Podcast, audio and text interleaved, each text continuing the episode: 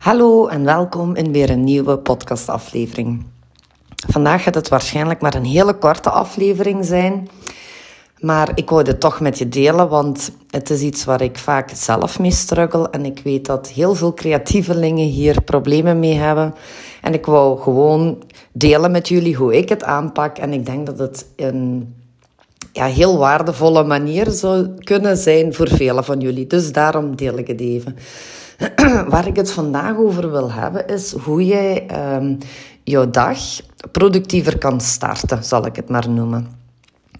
En ik ga gewoon uh, even heel open en eerlijk uh, delen wat, um, waar ik vooral mee struggle en waar ik denk dat velen mee struggelen en hoe ik het aanpak.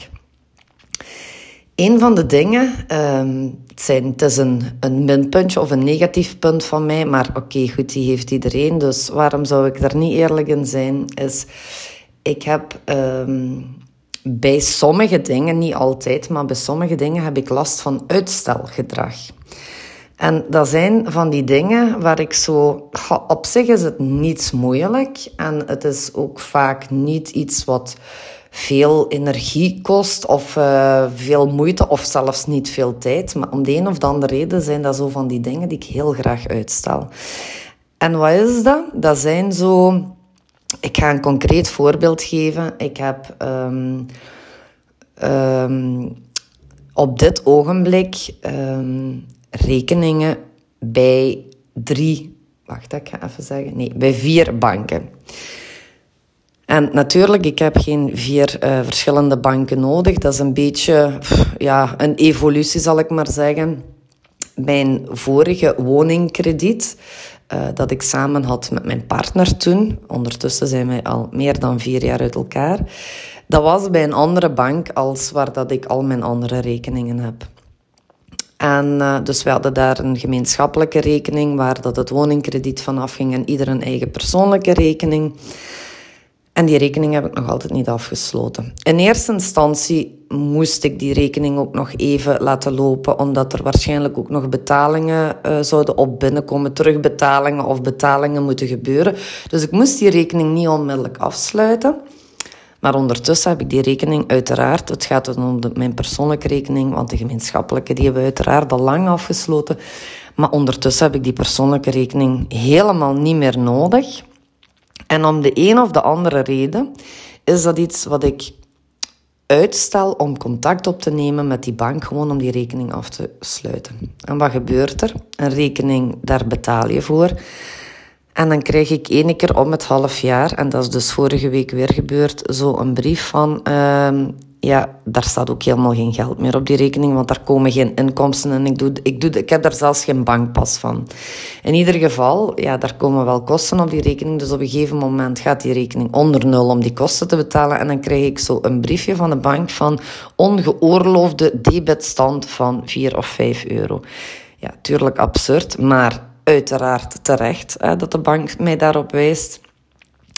En ik moet dus die bank contacteren, gewoon om die rekening af te zeggen. Maar om de een of de andere reden stel ik dat uit. Ik, ik, weet het niet, er is helemaal niks moeilijk aan. Ik kan er ook geen uitleg aan geven, maar ik stel dat uit. Het is nu een voorbeeld van die bank, maar zo zijn er vele van die kleine prullen dingetjes, soms iets groter ook, maar het zijn zo van die dingen. En ik, ja, ik voel daar zoveel weerstand op. Ik stel dat altijd uit. Ik heb altijd een reden om het niet te doen, of ik vergeet het per ongeluk. Maar ik denk dat het onbewust niet zo heel per ongeluk is. In ieder geval, waarschijnlijk ga jij je hierin herkennen en heb jij ook van die, dat is nu een voorbeeld, maar het kan ook iets totaal anders zijn, hè? van die dingen waar dat je ongelooflijk veel uitstelgedrag van hebt. Maar dat zorgt er ook voor dat die dingen, ja, die komen op zijn beloop. In mijn geval nu kost het vooral geld. Absurd uiteraard, want ja, dat is gewoon echt weggegooid geld. Ook al gaat het over kleine bedragen, het maakt niet uit. Ik had het al veel eerder moeten doen en toch blijf ik het uitstellen. En vaak is dat ook zo wanneer we... Uh, een to-do-lijstje maken of zelfs zonder lijstje gewoon weten wat we die dag moeten doen, zijn die dingen die we zo heel graag uitstellen, ja, worden die naar achteren geschoven en op het einde van de dag komen we niet toe met de tijd die we hebben om onze ja, wat we willen doen die dag te doen. En dan wordt het nog maar eens uitgesteld. En zo gaat het bij mij alleszins heel vaak. In ieder geval, er is een techniek om ervoor te zorgen dat jij die dingen eerst gaat doen. En dat noemt Eat the Frog. het is geen techniek. Het is vooral, ik denk zelfs een boek dat ik gelezen heb over productiviteit en efficiëntie, waar ik dat in las.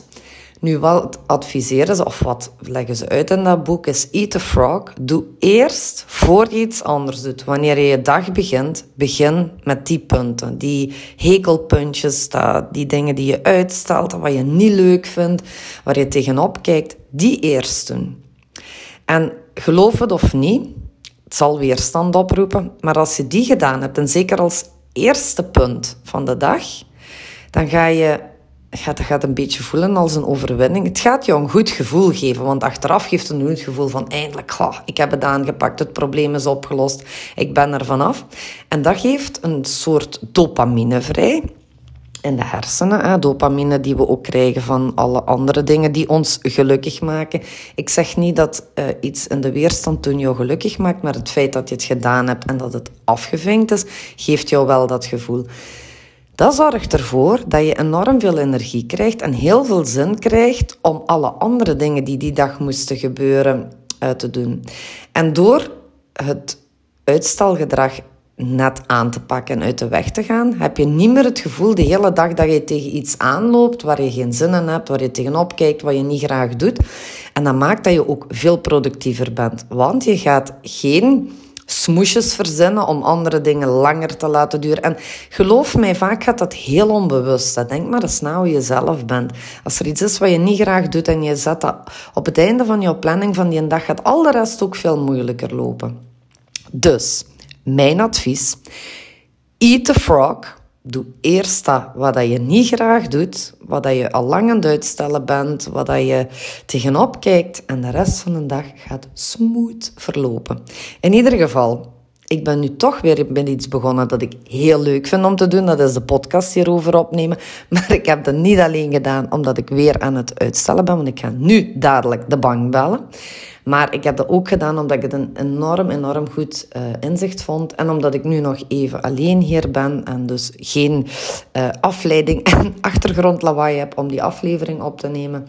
En ik vond het gewoon heel waardevol om met jou te delen. Het is even niets over fotografie, maar wel iets waar jij persoonlijk en misschien voor je onderneming echt wel iets aan gaat hebben. Daar ben ik heel zeker van. In ieder geval bedankt voor het luisteren en tot snel. Dag.